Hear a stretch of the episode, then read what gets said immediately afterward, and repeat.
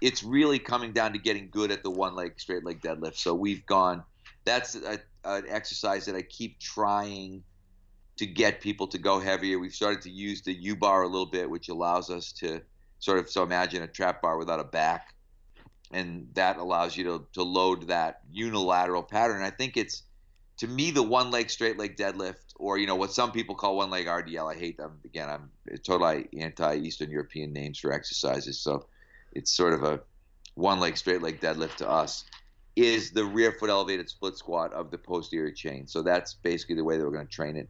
But the other thing that I've started to do more of, I'm becoming a bigger and bigger fan of pushing heavy sleds. And this goes into some of the stuff that Cameron Joss was talking about too. But when you start thinking about posterior chain, sled pushing to me is very akin to the Charlie Francis idea of like the reverse leg press. If you remember in um, Charlie Francis training system, he showed how his athletes used to do kind of a, almost a donkey kick kind of leg press with the old Universal Gym leg press attachment. I think the heavy sled does that for you. I've always said to people that to me, heavy sled work is almost like a posterior chain leg press. That was strength coach Mike Boyle speaking on functional athletic posterior chain development. You're listening to the Just Fly Performance Podcast.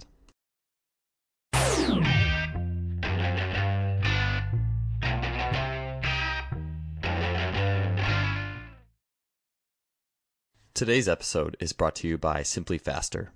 Simply Faster is an online athletic performance technology shop distributing items such as the Freelap Timing System, GymAware, K-Box, ten eighty Sprint, and the Speedmat.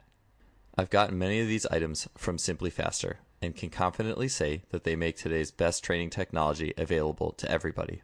The Freelap Timing System has revolutionized both my practices and my athlete assessments, allowing me to look at the ten-meter fly capability of dozens of athletes in a matter of seconds. It is wireless, compact, portable, and incredibly versatile. The K-Box and ten eighty Sprint are fantastic tools for any coach looking to build speed, agility, and implement training scenarios that go beyond the traditional weight room. The ten eighty Sprint is being used by great coaches training some of the fastest sprinters in the world, and it truly represents high-performance speed training. I can personally attest that Simply Faster's customer service is second to none. Christopher at Simply Faster responds quickly to queries, and anyone who makes a purchase from Simply Faster is in good hands. If you want to acquire some of the best high-tech training equipment available, stop by at simply faster dot com. That's simply with an I, faster dot com. They are the future of coaching technology.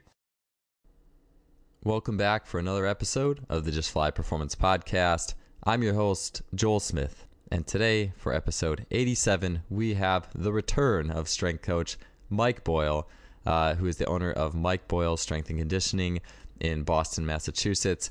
He is the pioneer of what we would term functional training, uh, specifically athletic functional training, not necessarily some of those uh, preconceived ideas I think we have people playing around on balance pads and in the gym.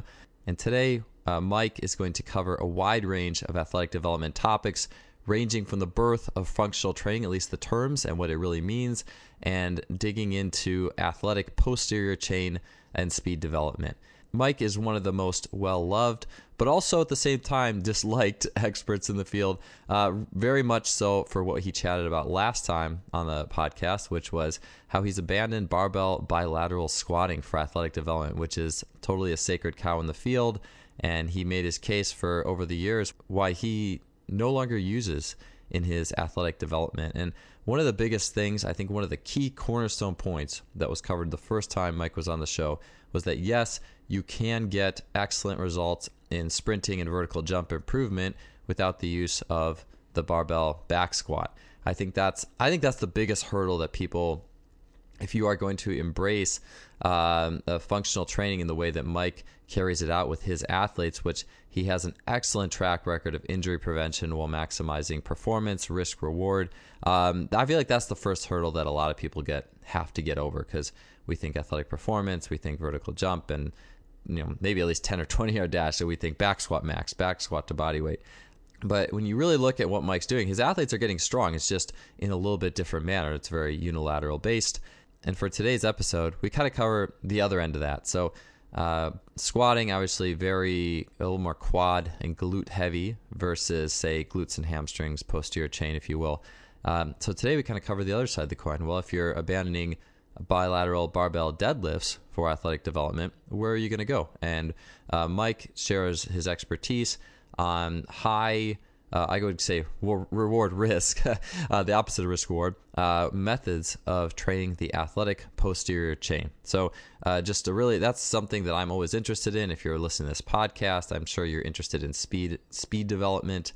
Um, so, you know, whether it be track speed or game speed for team sports, as well as pre- uh, preventing injuries for hamstrings and the, that type of idea. And so uh, we're going to really dig into that. Mike is a great guy to interview. He has a wealth of knowledge and experience, and he's really honed the system in um, getting great posterior chain development.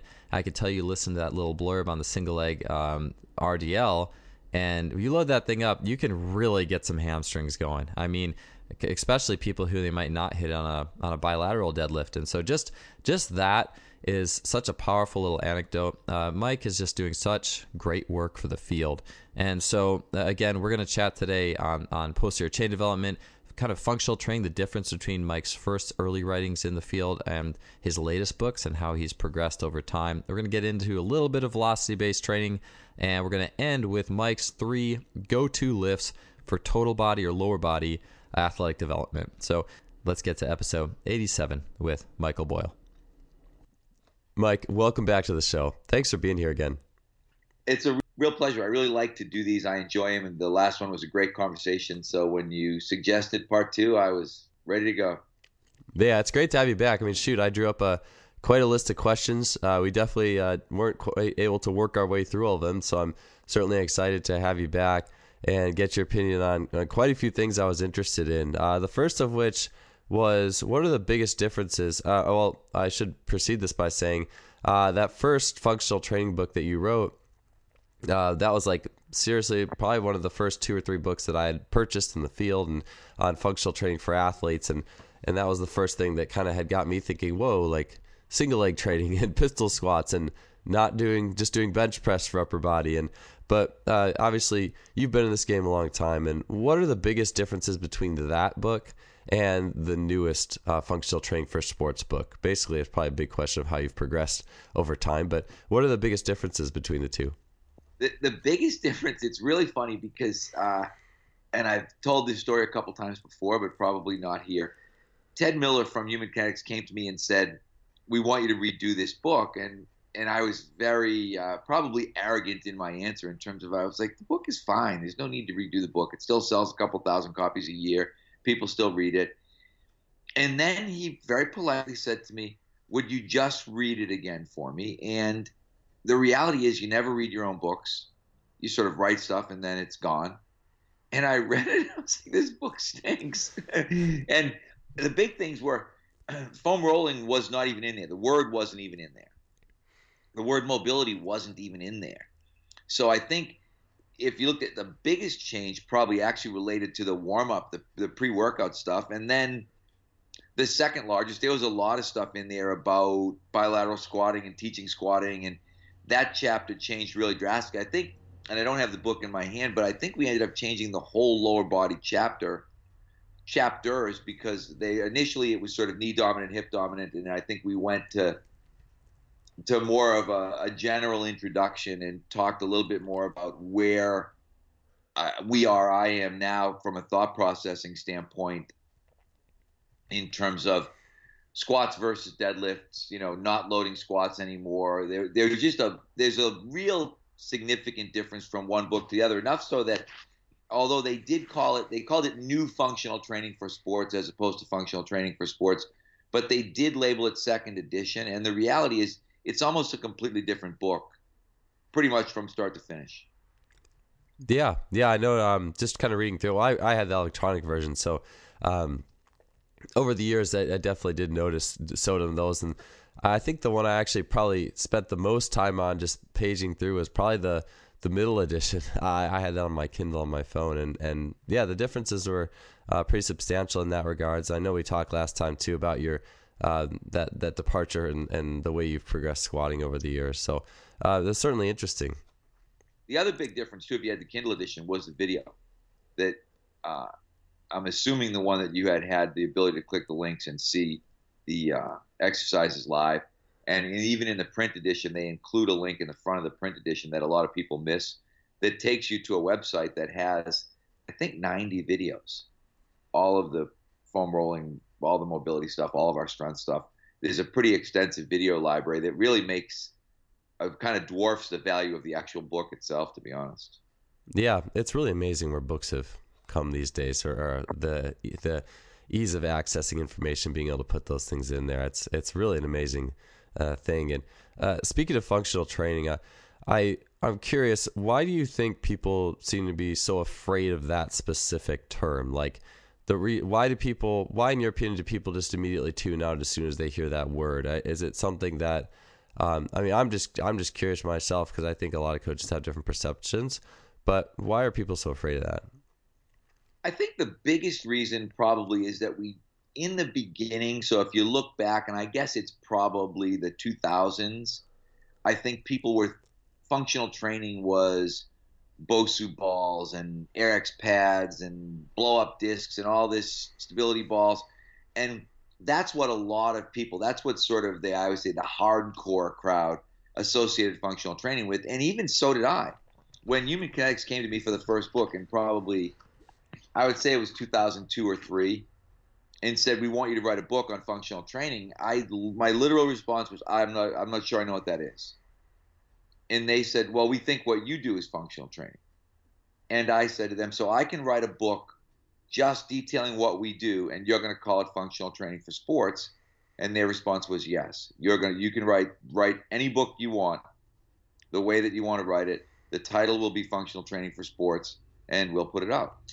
So in some ways, I got a chance to at least define functional training as I saw it, and sort of say to people that it wasn't about, you know, standing on a stability ball or doing things, you know, one arm, one leg, one eye closed kind of stuff, but more just about, and I've said this over and over again, the application of functional anatomy to training. And I think this is where, in a lot of ways, the kind of early Gary Gray influence really influenced me in terms of we were retaught anatomy. And I think that was a really, really big thing to be able to look at this and say, okay, we used to think that the quadricep extended the knee. We used to think that the hamstring flexed the knee. We used to think that the abdominal muscles brought your shoulders towards your hips. And then we started to realize, no, that's not what these muscles do. That's just what they told us in class. And to me, that's what made me start to look. Also, I started to look at things, and I don't even know if they were in that book, but the ideas of anti-rotation, anti-extension, anti-lateral flexion, suddenly looking at these muscles and realizing that in some ways it's not the action, but it's the prevention of action that really is what we're looking at. So I just felt like somewhere during that time period, and I don't know, I should probably look back and see when I went to like the first Gary Gray seminar and heard him talk about function, I came away thinking, wow, this is, this is different. Yeah. In many ways, I almost look at it as, uh, well, when people talk about functional training in, in a, in a bad way, they're always like, oh, the, the guy standing on the two BOSU balls, who's, you know, juggling or doing arm curls. And there's always this straw man mentality to it. But I'm like, I never, I never see videos of that. I mean, you maybe LeBron James, you know, doing his thing before games or something like that, but I don't ever really see people posting training videos of that. So I, I hear people make those straw man comments sometimes, like, what in the world are you talking about? I do. One of my friends actually recently who works at twenty-four hour fitness had mentioned that uh, she had seen like some, you know, just lay people like standing on medicine balls, do stuff, but no coach. I don't know. I feel like the actual percentage of coaches who are doing that thing is really not very high. And I, I don't know why people just like to go immediately there uh, in their minds when they hear that word. I think that's what they remember, I think.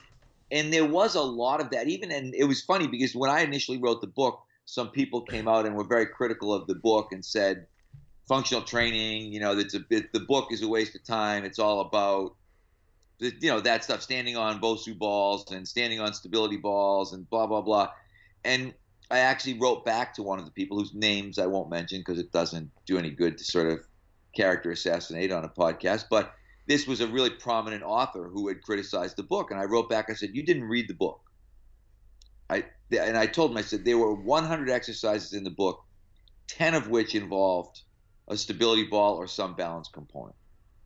And so that means ninety percent of the book was not sort of balance stability related. And I said the book had plyometric progressions in it. It had Olympic lifting in it. It had um, squatting in it. But it also had these, at that time, I think, strange one-legged exercises that people were a little bit uncomfortable with. And I think what happens is people get uncomfortable. Literally, they're uncomfortable when we get them out of their comfort zone. And we're still going through that now, this sort of, when you say that single leg squatting makes more sense than double leg squatting, that really tweaks somebody who's got that kind of old school mentality. They've got, I would say, they're the guy with the poster up in the wall about squatting. You know, I forget the, I should, I could pull it up on my computer, but it's the one, you know, about the big weights and the big guys and chalk flying and, you know, you need to be squatting.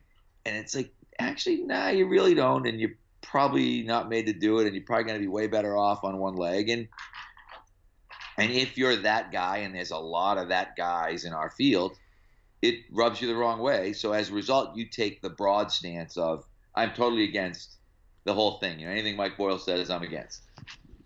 Yeah, I, I can see how that totally works. And I was going to say as well, like, your description of functional training is probably closer to the spectrum. Like, you look at like Verkhoshansky's works and dynamic correspondence training and special strength for athletes. Um, and that, I mean, that could almost just as well be called functional training, because it was very purposeful training for specific athletic outcomes.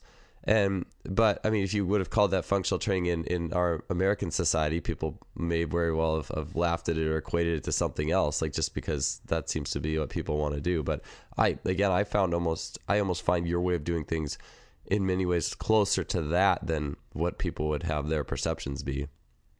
Exactly. And that's where you look, if you look at Bosch's stuff, very similar. If you look at Bondarchuk's stuff, very similar. These are all guys that have a skewed double leg, sort of heavy loading, powerlifting style training for years and have been having extremely good results with it. But I I honestly believe we're very slow learners, and we're very much entrenched in the why can't we just do what we've always done type of mentality. And that's just the way that it is. Yeah. Yeah. I, I, people have a hard time with change in many, many regards. Uh, one of the things I wanted to chat with you about in terms of some of your training methods and ideas that I've heard people throw this out there. I think I actually asked Kevin Carr this uh, when he was on the podcast back a, a while ago, but I remember reading a coach talking about single leg training. Like, if all you did was single leg training, and, and I've heard this too. And I've heard, I think Franz Bosch has talked about this topic or idea at some point. I don't know if it's a podcast or what, but the idea, if you have an athlete who operates on a single leg and all they do is single leg training, uh, I've seen some strength coach say like, oh, you know, you could overwork your T F Ls or glute meads or something. Like, if all you did was single leg and you didn't do bilateral squats and deadlifts and those things in the weight room. And are there any potential drawbacks if all you did was single leg training in the weight room? I'm I'm I'm guessing that was a kind of a Um, I'm not really sure what to say about that question, but it's, if it's not a very good one in the sense of the way I word it, but is there any potential drawbacks you could see or have seen at all by doing only single leg work? You know, I don't think so, to be perfectly honest. And I've not seen that. It would be interesting to see.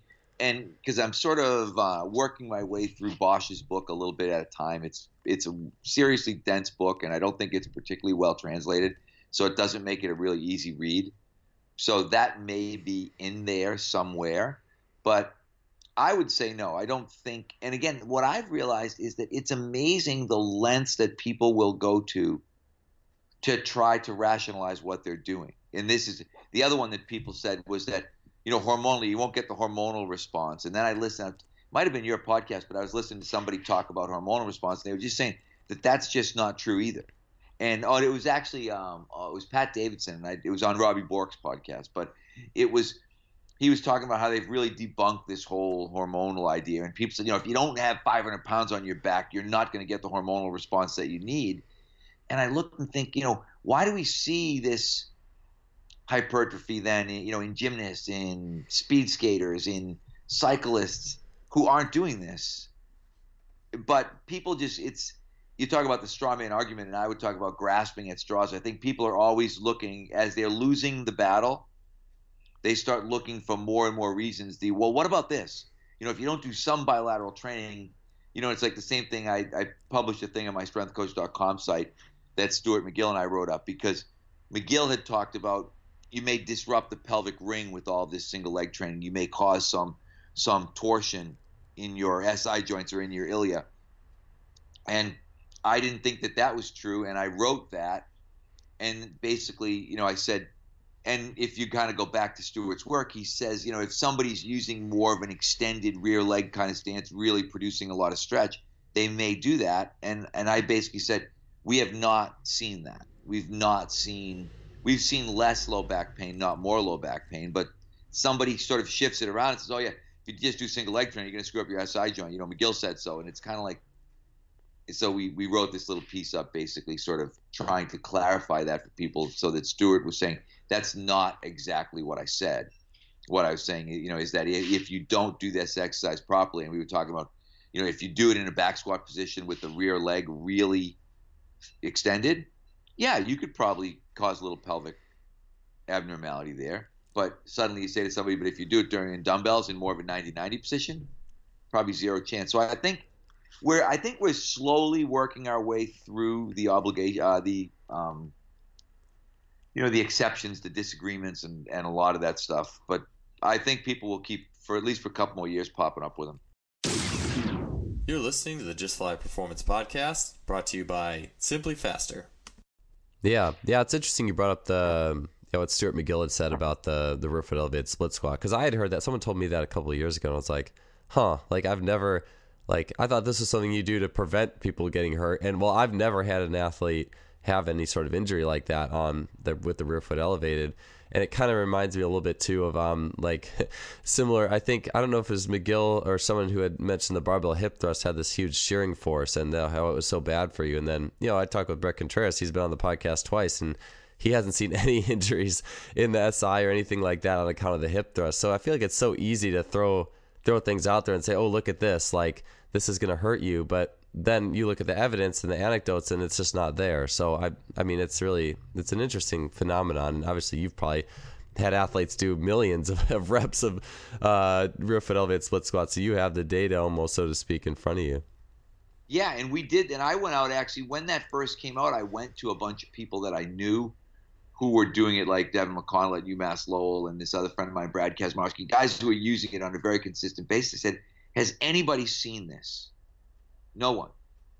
Not one person had said we were having low back problems or we were having S I joint problems as a result of split squatting. But all you need to do, it's again, it's sort of the, if you just start the rumor, that's all you need to do, because then all the people who want to be right will jump right on it in terms of saying, yeah, see, this. And one of the things I had said, all of the back injuries that I had seen were bilateral squat related. I went to the unilateral exercises to try to prevent back injury. Yeah, it is so funny. I was just thinking about like the idea with the hip thrust. Like if somebody, and I'm sure there probably is some research, or you could easily come up with research showing the like stress forces on the back with bilateral back squats, for example, but everyone would still squat and no one would talk about it. Like it would be, it, people would be like, whatever. But as soon as there's something like that on the hip thrust, I don't know what the research is on uh, re- the rear foot elevated, but you see that and people instantly start using that. And it's just, it's very interesting how people select where their that data is coming from, the research is coming from. Oh yeah. Like I said, I, I think people, and it, you know, I, I love to turn, you know, figures lie and liars figure. And I think people will always look for anything that supports their viewpoint. I don't think people look to learn. I think people look to be right, and people look to support what they're doing. And I think that's probably what separated sort of me slash Mike Boyle Strength and Conditioning from a lot of other people, in terms of, I always said, I'm not married to anything. If someone can show me a better way, then I'm going to go with the better way. I'm not going to, I'm not going to, you know, I just will sit there and be like, okay, I think I, it, the perfect example, we've started timing tens, kind of a Tony Holler approach. Because when I listened to Tony, I thought, yeah, we're probably not doing a really good job with our speed work because we're really not making it competitive enough, and we need to do that. Instead of looking and thinking, ah, he doesn't know what he's talking about. It, it was like, no, actually, he probably does know what he's talking about. It's probably better than what we're doing. Let's make our program better, as opposed to, I think a lot of people take the ostrich programming approach of, hey, let's just stick our head in the sand and pretend this didn't happen. Or worse yet, let's really try hard to defend what we're doing, even though we might be starting to believe we're wrong. Yeah, yeah, I, I, I agree with that. You said you're, you're timing, are you timing fly tens now? Um, we, or- we do both. We start with tens, and then we would go to, to fly tens. We do mainly just based on logistics. We're doing flying tens with a ten-yard run-up, only because we don't have enough space to do it any other way. But so we basically are doing both. But this winter, we're just doing tens because we don't have enough linear space in the winter. We rent out part of our running area, ends up getting rented out for some batting cages. So we lose the kind of decel area that we need. So right now it's just tens. Oh, yeah. Yeah, I've been living in California so long, I almost forget what it's like to have a training, you know, to, to be training in like the north, the Northeast or, or where I'm from, the Midwest, back when I we used to run in hallways for track and field. So, yeah, I totally understand that. But, um, yeah, I, I, lo- I love doing that time work. It's awesome. Yeah, I, I, I just think it's really changed. The thing that it's done um, for us is the engagement factor. It's crazy. I was saying this the other day. In the staff meeting, I took my son and his friend in there, and they're thirteen years old. And I think they ran seven tens when they were supposed to run three because they kept one more, one more. Let me see if I can beat that time. It really, the timing part creates a level of engagement that's just not there when you're doing lean fall runs or ball drops or chase sprints. Or when you're doing the drills, you don't get the engagement that you get with the timer. Yeah, there's something huge to that. I was I was just doing a podcast uh, with Alex Natera that'll be out here soon, talking about um, he does uh, isometrics uh, using force plates, so like a mid-thigh pull and single leg mid-thigh pull, and he was saying just the difference in output when you can see your number versus when you can't is just dramatic. It's like ten percent, and uh, I think it's a, very similar when you put a timer in front of athletes, and it's just so cool to see what they can do. Yeah, and I need to look at – I've resisted – in the same way I've resisted the Tendo thing because of the cost. And, you know, I can't – I mean, not that we can't afford, but for us to get two facilities, eight platforms, we're talking about eight thousand dollars to to get Tendo units. So we have not probably gone towards the bar velocity thing, but we've started um, doing the same thing. We've started testing vertical jump every week with our athletes, same way with our Just Jump mat, for the same reason, because kids really jump harder when you're measuring. You could say to somebody, do five vertical jumps or five squat jumps or whatever, and they might give you five, you know, they might give you five reps at eighty percent. Whereas if you say three and three for height, you're getting three at one hundred. Yeah. Or that- ninety-nine or ninety-eight. Yeah, I, I, I like that. I'm glad you brought that up. I, I mean, I think it is more cost effective. Someone had just asked me this about um, like like using velocity-based training in the context of um, like French contrast and and, weight, and weightlifting and jumps. And, and I just measure the jumps or the sprints. I I would rather measure those than weights, just because I'd rather measure the thing that's a little bit more specific or more specific. I shouldn't say a little bit more. The thing that's way more specific. And it's it's cheaper to do that too. It's It's cheaper to have timing gates and run a lot of athletes through it than have uh, five, four, or eight uh, tendos or whatnot around your gym as well. That's the point that Tony made, is that you start looking at people saying, oh, you know, we want to be between, you know, one and one point five meters per second in our lifting or something like that. And Tony's like, flying ten is ten meters per second for a fast kid. That's like light years different in terms of velocity-based training. And he sort of makes the case that the best velocity-based training is absolutely positively sprinting. There's no question. And so, and then you look at vertical jumping sort of in the same vein. And we just did, we've been playing around with some stuff in terms of doing some resisted jumping, like trap bar jumps and dumbbell jumps on our Just Jump, to try to figure out what the sweet spot might be from a loading standpoint. I think most people are loading too heavy when they try to do their contrast stuff.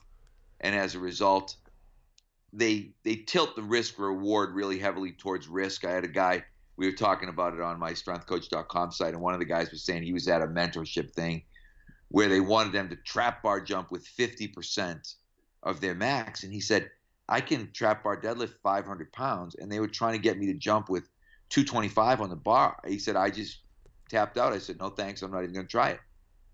So I think there is a, there's a lot of interesting stuff that's going to, to go into this whole velocity-based idea, I think, over the next few years. Yeah, yeah, I agree. I do think people tend to go too heavy on those ballistic jumps. I, it does turn it when you do those hex bar jumps with the, it turns into like a squat with a toe off at the end. You know, it's not, you you lose quite a bit of coordination. I think uh, Daniel Martinez had mentioned, um, shoot, probably fifty episodes ago, like when you start jumping and the load becomes too heavy and a bar's on your back, then you start leaning forward more as the load increases to jump, and it just changes the mechanics of it all. So I would think that would be a factor too.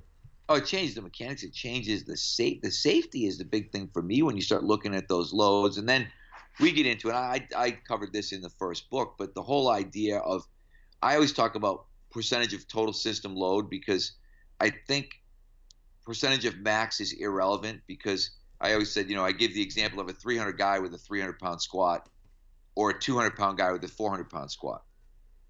The total system load that's moving is six hundred pounds in both cases. But the three hundred pound guy is really going to struggle with fifty percent of his max. And the two hundred pound guy is probably going to be okay.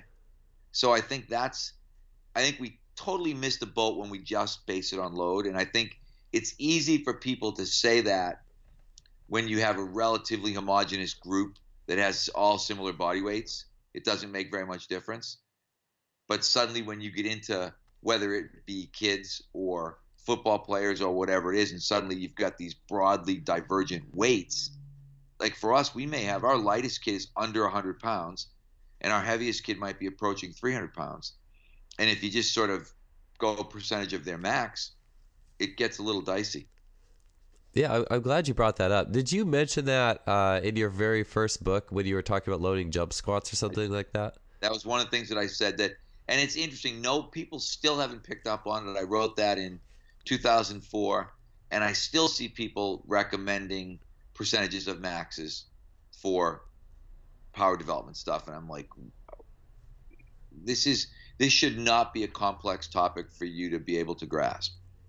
Yeah, relative you, strength, you know, relative body weight, whatever you want to look at. Yeah, you know, it's funny. The only other person I've actually heard talk about lifting with appropriated body weight Uh, was was in that old Inno Sport book. You know, you know that thing? It was like D B. Hammer and all that. D B Hammer. I never read it, but uh, people always refer to it. Yeah, I was like, that's the only time I've heard it. Maybe maybe you're secretly D B, the one who secretly wrote that book. Yeah, definitely not. They, they said they, the guy, he's an East German guy. I forget. Someone told me what his name was, and I can't think of it. I could look it up, but... Uh... Yeah, that's the only... But when I heard that, uh, it, it was the Inno Sport book, I think, was the first time I had read that. And shortly thereafter, yours. And I was like, wow, that's really smart. Like, that makes good sense. And especially, too, like loading like loading pull-ups, too, like of all things, like, and, and the weight you have. And, like, I figured out pretty quick that, like, the percentage that in, in pull-ups, you know, if ten pounds is your quote-unquote max, two like two and a half pounds is definitely not twenty-five percent. You know, your body weight is a massive factor, and so obviously, exactly. I mean, it's always got to be, and that's what some of the stuff that I find aggravating is just that people, the the lack of common sense. Like you said, you read that and you thought, yeah, that makes sense.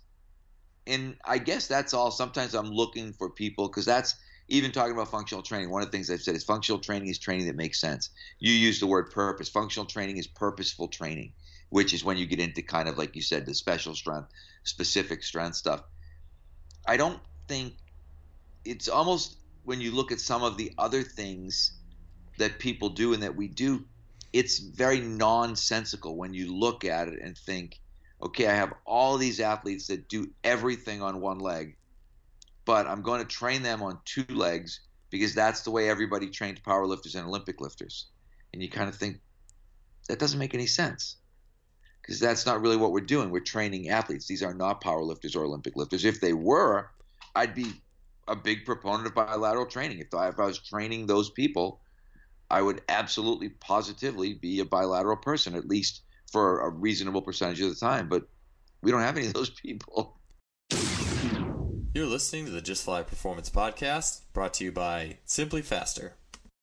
Yeah. And, and I was just talking uh, with an intern about this. I, I would imagine, I swear that powerlifting as a, I mean, maybe strongman too, but I feel like those two camps are probably the most injured, like injury per hour, or, or gymnastics. Like I shouldn't, I shouldn't generalize that much, but powerlifting is probably one of the highest injury rates if, of all sports for sure. It's like, it's not if you're going to get hurt, it's when you're going to get hurt. Right. But if you think, and that's why when I argue with people, one of the reasons we don't tend to do a lot of under five rep stuff is for that reason. And when you get into trying to do one R Ms, and I'm a, I was a one R M guy when I was a football strength coach. I've always been a one R M guy from a testing standpoint, but that's where you're going to get hurt. You don't see somebody get hurt in a set of five. You see somebody get hurt in these sort of maximum effort situations. And I always say to people, if you don't want someone to get hurt, the, the, the less you want them to get hurt, the higher you should keep the reps. If you're looking at it, that's why people said, if you're dealing with professional athletes, I might never go under five if I was dealing with professional athletes, because it, it just, it decreases my probability of there being an injury, because suddenly at five reps, the highest I'm going to get is eighty-seven point five percent if we go sort of by the charts of their maximum, and that tends to not be significant enough to to kind of disrupt that myotendon sort of unit. And then you think, where's the other time people get hurt? Sprinting, one hundred percent effort. You start timing people, people pull muscles. You see, I mean, you're in the track world. Who are your most injured I, from a muscular standpoint, not overuse? It's your sprinters and it's your short sprint guys. So, I mean, it, it is... I guess there's just a lot of reality that people choose to not acknowledge. Yeah. Yeah, I, I agree. And yeah, the sprinters too. I was telling somebody, like, you got to be a fast sprinter too to pull your hamstring. Like, no one who's running thirteen seconds pulls their hamstring. You got to be you got to be running um, pretty much under twelve or eleven to really be lighting that thing up. But I, I totally agree with you there. And the same thing, um, a lot of my sports, like the rep, like like my men's tennis team, I usually don't do anything under eight reps with those guys, just because I'm like, you guys don't need, you guys don't need that, like compared to other other sports or, or for what you guys need. And that's something I've kind of shifted towards as I've got older with a lot of my team sports, at least, is is we don't need to be doing these low rep ranges that, that I used to back when I was a younger coach. I yeah, know. I think you're you're absolutely right. You, I just, and I think again, you can go to to five and get, I mean, five, like I said, you, you'd be within thirteen percent of their max, theoretically, more than high enough to, to produce strength. And as you said, you could, I mean, with most of our my adult clients, I'm between eight and ten almost all the time. It is very rare that I go out of that rep range. Yeah, it's interesting to see. Um, I think a lot of training facilities, especially that would specialize in football, they train their adult clients a lot like their athletes in many cases, and how them lift, you know, heavy weights and stuff. And I, I was going to say back to you, I'm glad you brought up the hormonal thing. I know you talked about that in our first podcast briefly, um, but I find it fascinating because I've thought about that a lot. And I was actually doing some research uh, for, for a book I'm trying to finish up. And one of the aspects was the hormonal training side of things. And um, I think, yeah, Pat, I trying to remember the Pat Davidson podcast with Robbie. I know Mike T. Nelson wrote a good article uh, for T Nation not too long ago. Is talking about how, like, pretty much regardless, those that hormonal effect dies down after an hour, and the research is so mixed on it. And even um, I'd even seen research that even interval running, even going out for forty-five minutes and doing on off on off for forty-five minutes, like running fast, running slow, raises testosterone by quite a bit. I'm like, okay, like if this raises testosterone by quite a bit, I mean, it's just silly. And your your um your example of the speed skaters, I think, is so is huge. Uh, so that that's just an interesting thing to me, and I've I've learned a lot as I've kind of pieced through it over time. Yeah, I just I I don't find it to be valid, and as I said, I find it just to be another one of these arguments that, when I'm losing the battle, I start pulling out anything that I can. And so that becomes a really good one for people in terms of, hey, you know, if you don't have that, you know, that really, and I always say to people, do you really think, like, do you think that your leg knows that your back only has half the weight on it when you're doing one leg at a time? Do you really think that that's actually going on, that somewhere hormonally, like, your left leg is thinking, I don't have five hundred pounds on my spine. I'm not going to respond to this load. I just have a hard time believing that that's how the body works, and that, so that it's strictly going to be like how much kind of whatever compressive stress load can I apply here, and the more of that I do, the greater the hormonal output throughout my whole body will be. That's that's really illogical, just in, in that simplistic view. But again, as I said, I really believe that people are just trying as hard as they can. It's sort of like, hey, I I, I want to be right. I don't want to give up on this idea. I don't want to change what I'm doing, and therefore I will look for any and all rationales that I can come up with to kind of debunk what this person is saying. Yeah. Uh, so yeah, I, I totally find that uh, that true. Like the idea of that the more I stress my back, the more I will uh, I get a hormonal output for this movement. Uh, I mean, then are you saying that, you know, hormonal output has something to do with like spinal nerve stress? Because I can remember one time re- years ago when I first started thinking about some of this stuff, I read something about that Jason Ferrugia had written talking about how he had stopped putting heavy loads on the spine because he felt like it was the, the there was a really negative stimulus to heavy spinal loading just generally systemically. And I thought, he's probably right. That makes sense that, you know, the body probably doesn't like when you're thinking, okay, I'm trying to train my legs, but as but in order to do that, I have to undergo this, you know, undergo this incredible spinal loading in order to accomplish that. And he just was talking about the idea that he really was trying to decrease spinal loading. And I thought, wow, that makes sense. And so again, I always think when things make sense, I at least start to experiment with them to see, do we get, uh, and because I always, I use the term all the time in terms of good in theory, bad in practice. And I want to find out, is it good in theory and bad in practice, or is it going to be good in theory and good in practice? And if we find things where the theory is good and the practice is good, those are things that we stay with. Yeah, I, I agree. Uh, speaking of the back too, uh, and just I like to steer it a little bit towards posterior chain development. So uh, from the perspective of someone who isn't using a bilateral, uh, you know, loaded, like bar loaded uh, movement on the back, what are your uh, favorite ways to develop the posterior chain? Because I think a lot of people would be like, "Oh, deadlifts, good mornings," you know, all these things. Uh, what are what are you? What's your arsenal when it comes to posterior we chain still, development?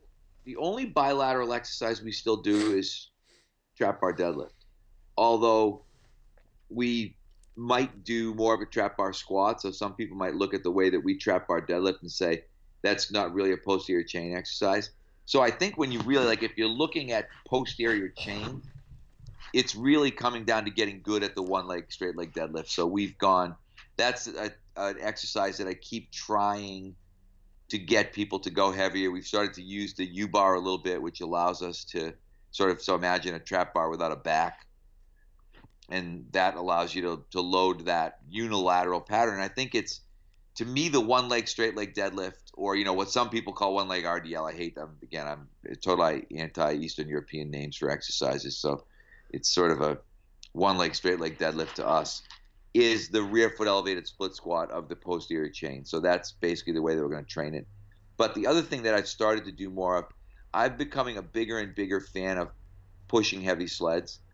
And this goes into some of the stuff that Cameron Joss was talking about too.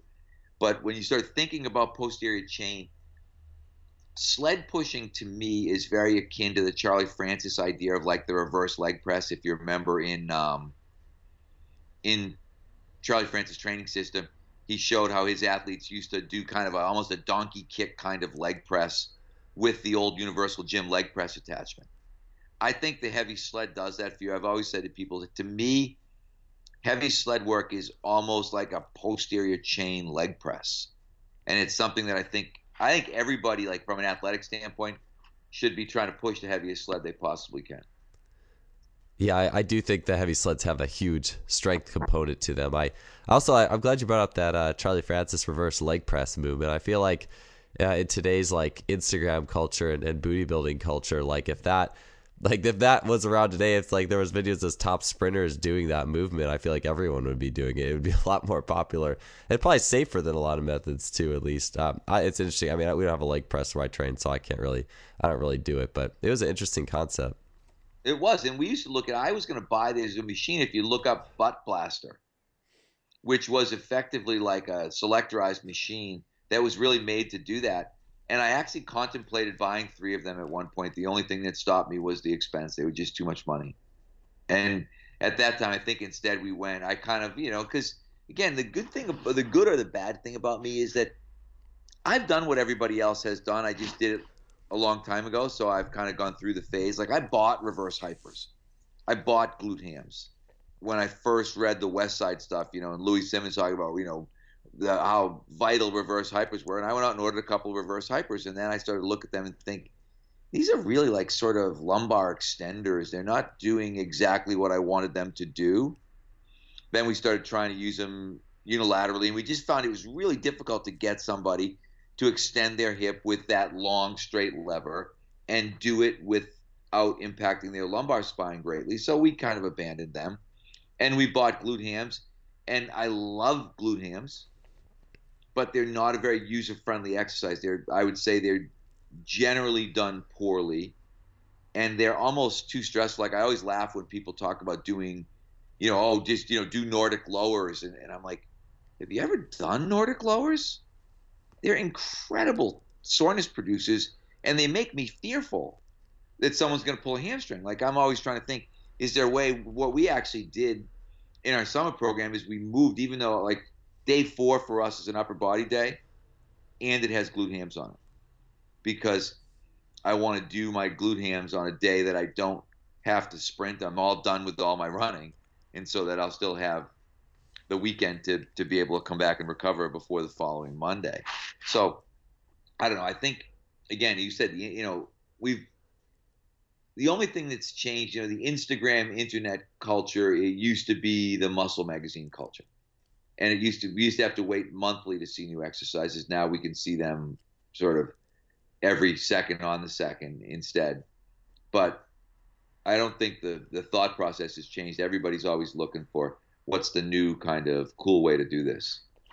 Yeah. Uh, yeah. I, I'm glad you brought up the, uh, that West Side reverse hyper machine. Cause I've, I had read similar things about that back in like the early two thousands. And when I actually got on it and used it, I'm like, this feels like, this just feels weird. Like it doesn't feel athletic. Like I feel like, like you said, like there's something weird going on with the way that you're extending in terms of like the lumbar erectors and the, the back. And I, I definitely like the glute ham uh, a lot more than, um, than that particular piece. I mean, I'm sure for powerlifting, and I mean, Louis Simmons uh, being a genius in the world of powerlifting in his own right. But for athletes, I I don't know. I just never really liked using that thing. Yeah, no, I, I it was funny, and I felt guilty because I spent a couple thousand dollars of the university's money to get two of them, and then never really used them. Used them for a very short period of time, and every time I watched them, I felt like someone was using them wrong. And then after a while, I thought, God, do I want to spend forever trying to coach this foolish exercise to try to get somebody to make it a hip extension like I want it to be? Or do I, I eventually just stopped and they kind of stood in the, sat in the corner and took up space. I guess you could use them like, uh, I think Brett Contreras had like a, like that Charlie Francis exercise, like you kneel underneath and you could do some sort of kickback. Maybe that could be the, uh, I, I've, I've, I think I've done that. I had a hard time like squishing myself under the ones that, that we had, but uh, I felt, I did feel a lot better posterior chain doing that than sitting on top of it and doing the normal movement. Without a doubt. You're listening to the Just Fly Performance Podcast, brought to you by Simply Faster. Yeah, uh, so I like the that single leg deadlift too. It makes sense with um, like I like how you mentioned that U bar, and I haven't had the chance to use the U bar yet. It sounds awesome because uh, one of the things with just doing a single leg straight leg deadlift is uh, like the balance factor. I think it could be tough for some people, or or how do you combat that? And then I'm sure the U bar probably makes it a lot better. What's what's your thoughts on that? Well, I think the big thing is you have to, you've got to go through the progression. So we start sort of with a cone reach to try to get people to be able to have the balance to be able to do it. And then we eventually work to single kettlebell, double kettlebell, and we finally get to the U-bars when, when it really becomes a loading issue. Okay, we're having trouble loading this exercise because we don't, the person can't hold heavy enough kettlebells. Because I always said, like, our goal was to try to get to a weight that made it difficult for you to um, hold on. So like for me as a, for instance, I got up to a seventy pound dumbbell for the one leg straight leg deadlift, and then my concentration shifted much more to holding the dumbbell than it did to doing the exercise. But when I went to two forties, it was still pretty easy. The problem that we got to is that we started to realize that this was we when we were doing it with our baseball guys. We had minor league pitchers who were doing two twenty-five. It was the same bilateral deficit thing that we saw in split squat that we were seeing in the one leg straight leg deadlift. Guys were way, way stronger than we ever envisioned they would be. But it's not an easy lift to do with the bar because you've got kind of the shin scraping sort of thing. You get that U-bar, and now you can set up really, really easily and bang them out with no problem at all and not have to worry about the bar hitting the, uh, you know, scraping up your front leg. So I think that's where the really big improvement is. But I, I almost look, and I always send people, if you have people Google or if somebody's interested in this, look at Max Shank, one leg, straight leg deadlift. And you'll see, a, you'll come up with a video of Max doing three fifteen for five in a one leg, straight leg deadlift, which is a pretty amazing feat of strength. And Max is, I want to say Max is under one hundred eighty pounds and has a max deadlift, bilateral bent leg deadlift, I think he told me, of like five eighty. So he's far in excess. I always, it's my sort of standard bilateral deficit illustration for people where I say, hey, watch this video and then tell me bilateral deficit doesn't exist. And then, and really, and at the same time, see what sort of the, the limit of posterior chain strength might actually be. It's way higher than what we think. Yeah. Yeah. It's always amazing to me how, just how strong some people could be on those movements. I'll have to see if I can find that video. I'll throw in the show notes. That sounds, that, I mean, what's the, is that pretty close to what you see? Like, what's the most that you'll have athletes put up in that particular movement? Uh, for us, in all honesty, I think it's rare to see people, you know, one thirty-five is a lot. But as I said, when you start thinking about one thirty-five in a straight leg deadlift, now you're talking about a two seventy R D L if you were an R D L person. So you start looking, if you get somebody who can do that, you know, Romanian deadlifts can bang out sets of ten with two seventy, two seventy-five, they get a pretty strong posterior chain. So, but as I said, we had, we had pitchers that were up to two twenty-five. We had a bunch of our minor league pitchers that were doing two twenty-five for five. Uh, I have not gotten to that point with my athletes yet, you know, outside of these Red Sox minor league guys. And I don't know if mainly because we just probably haven't had enough time to really, we don't have kind of the year-round twelve-month guy anymore, or girl. But do you ever try to find yourself, like, you get an athlete who's like, oh, man, like, I need to squat this much, you know, to feel strong. I need to do this in a bilateral movement. Do you, do you find yourself saying, okay, well, if you do about this in uh, a Bulgarian split squat or single leg, uh, straight leg deadlift, that that equates? Uh, do you find yourself need to do that for athletes who seem like mentally wrapped around a particular number? It's really interesting. We don't have those people anymore. I think people are so sort of comfortable with our system now, the way that it is, that we tend to not see that. We just don't have um, kind of those people. Yeah, well, that makes life easy. It really does. Yeah, I mean, our, the good thing is our, our athletes are very kind of invested in our system, and and really, I think they they believe they do what we want them to do, and it's really rare. That the problem that we get into sometimes is when we've got people the the sort of reverse. Hey, I got to go to school and I've got a test in this, and then we have to kind of try to practice for that. So that's more of a problem. Yeah, that's the that's that's gotta be a little bit interesting when you have to when you're like forced to train. Yeah, when no, you're yeah, forced and, to train someone for that. That's the reality. We are in we are forced to train those things sometimes, even though um, I really don't necessarily um, want to do that. We end up having to do it. Yeah, it's like yeah, uh, so I had to look it up. One of my so. One of our females, so thirty-two K is what? Those are seventies. So, um, yeah, I've got one of our female coaches. I'm just looking at her video right now doing one forty for five in a single leg, straight leg deadlift. This is a female, probably one forty pounds. So when you start looking at, at those types of loads, um, you know, we would we would be expecting probably a male to to be able to get up around two hundred. Yeah, I, I imagine that that U-bar allows you to lift a little bit more weight than the straight bar as well. Yeah, it definitely does. It makes it's the same sort of trap bar effect of allowing you just to be more in the center of the movement and not not have to move around. And this is, again, where I get into the why do we do things the way that we do. The whole deadlift, like I was, had this discussion with somebody else on a podcast. We never deadlift with a bar, ever, because it makes no sense.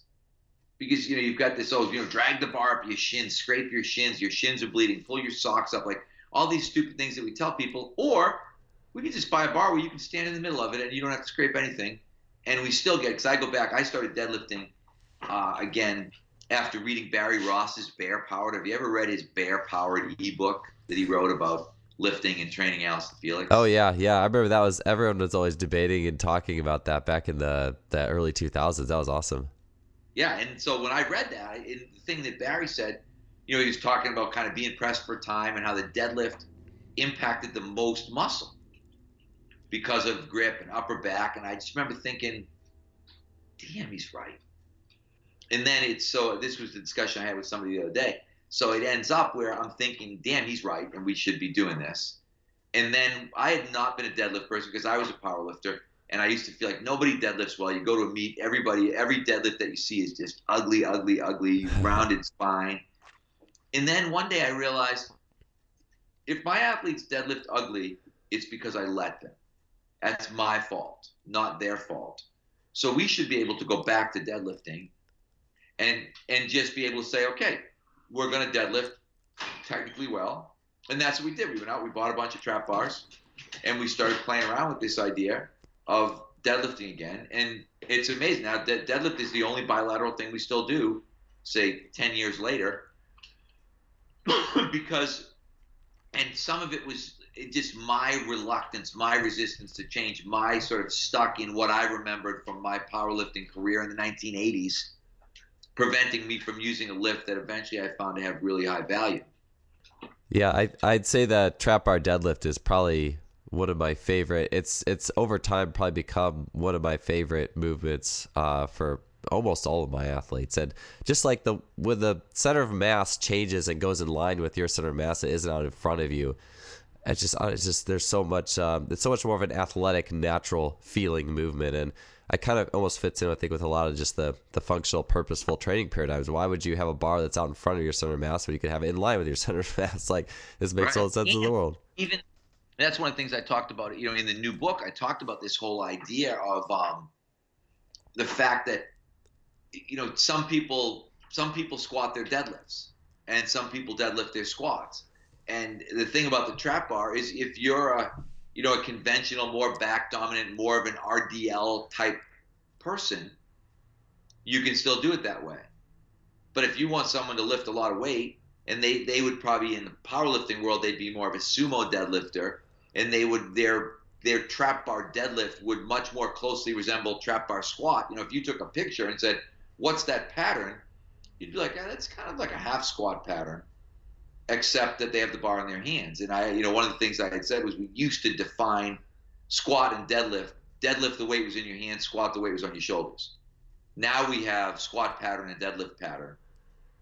And it's more the patterning than it is where the load is, because in effect, you can trap bar squat. And we have some athletes that do. If you looked at them, you'd be like, well, that's really a trap bar squat, except they're holding onto the bar. And I'd be like, yeah, you're probably right. But that's respecting their body type much more than conventional deadlifting would. Conventional deadlifting would probably end up making that person get hurt. Yeah, no, I, I could totally see that. I, I don't know what, I think it was Mike Robertson's videos over at iFast. He had athletes trap bar deadlifting, and it was like a little, it was like a little angular piece coming off the bar. It was like almost like a, a little, uh, it was a little piece of metal that had an angle to it. And I, I never asked Mike, but it almost looked like that was designed to have the athletes at a particular shin angle or torso angle. Um, have you ever seen anything like that, or is that something that you no, tend to coach? I've never seen that. Yeah, is it, yeah, I need to ask him that, actually. I was like, oh, that's kind of cool. So, uh, yeah, um, I was going to ask, too. So, uh, probably about the last question we have time for today And so if you had, I always like these these purported scenarios, um, but you have three lifts to develop an athlete. I mean, maybe let's just say it's a basketball or a, a field, a court sport athlete, uh, from a lower body or total loading. So no, not upper body, but just lower body or Olympic lifting uh, perspective. What three movements are you going to go to? And why are you going to use them? We're going to hang clean, elevated, split squat, one leg straight, leg deadlift, without question. I mean, those really, those are the bread and butter lifts for us.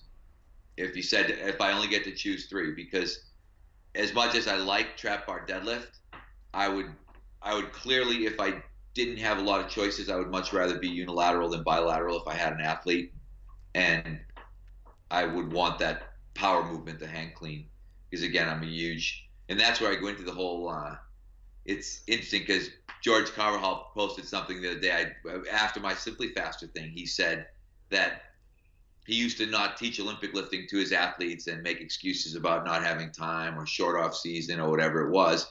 And then he started to realize that his job was basically to deliver the best programming possible, which made him go back to teaching Olympic lifting to his athletes. So I think you got to look at, I just don't know if there's much better bang for the buck. If you got a healthy person who can hang clean, they should hang clean. Yeah, if you have the time to teach an athlete how to do that stuff, I mean, I can't. I've there's so many benefits in the explosive coordination. And uh, if I ask my athletes what lift they like doing the most, it's, I mean, more than I would say seventy, eighty percent of the time it's an Olympic lift, especially for, I mean, athletes who have any power power to them at all. They just love that stuff. Well, that's what I said. With kids, I mean, it's funny because people are, Um, you know, my son, I try to get him a snatch, try to get him a dumbbell snatch. I just want to clean. I'm just, you know, eventually at some point I'm going to have to make him start to switch over. But he wants to go in every, you know, he's thirteen. He wants to go in every day and clean. And I'm like, okay, I'm, I'm not going to fight that. I'm not going to argue with you and say you have to do a one-arm dumbbell snatch because we want some variety. So you're right. I think the kids, I just find the athletes, athletes, gravitate towards athletic things. There's no question about it. Yeah, yeah, um, I, yeah, I totally agree. I, um, that's interesting too. Like your your son's on the on his way towards the Bulgarian training system. He's uh, the, the clean every day and and uh, yeah. His number. Well, the good thing is he only goes twice a week, so that's okay. Yeah, yeah, yeah, yeah. Not every day. Every time he's in, I guess. Yeah. So, yeah, that'd be a, probably be a little early, early specialization, right? Every clean every day system. I used to bench every day when I was in eighth grade. I'd t- pull my dad's weights up uh, to my room, and I would bench every night before I had any clue what I was doing. You probably got to be pretty good at the bench press in spite of doing it all wrong and doing it every day. It was definitely my best lift, but I wasn't. I was. Uh, yeah, I. I. Not. It was. It was a train wreck. But uh, the, the early days. Uh, but hey, uh, good. That's good stuff, Mike. Uh, that's all the time I have for this morning or this uh, this podcast today. But thank you so much for your time, your expertise, uh, taking the time to answer these questions. I'm, I think you're just doing so many great things for the industry, and I appreciate it. Well, thank you very much for having me. I hope you feel better. I know this was tough. You got up, and you've been uh, you're probably not feeling one hundred percent. So I appreciate you getting up and doing it.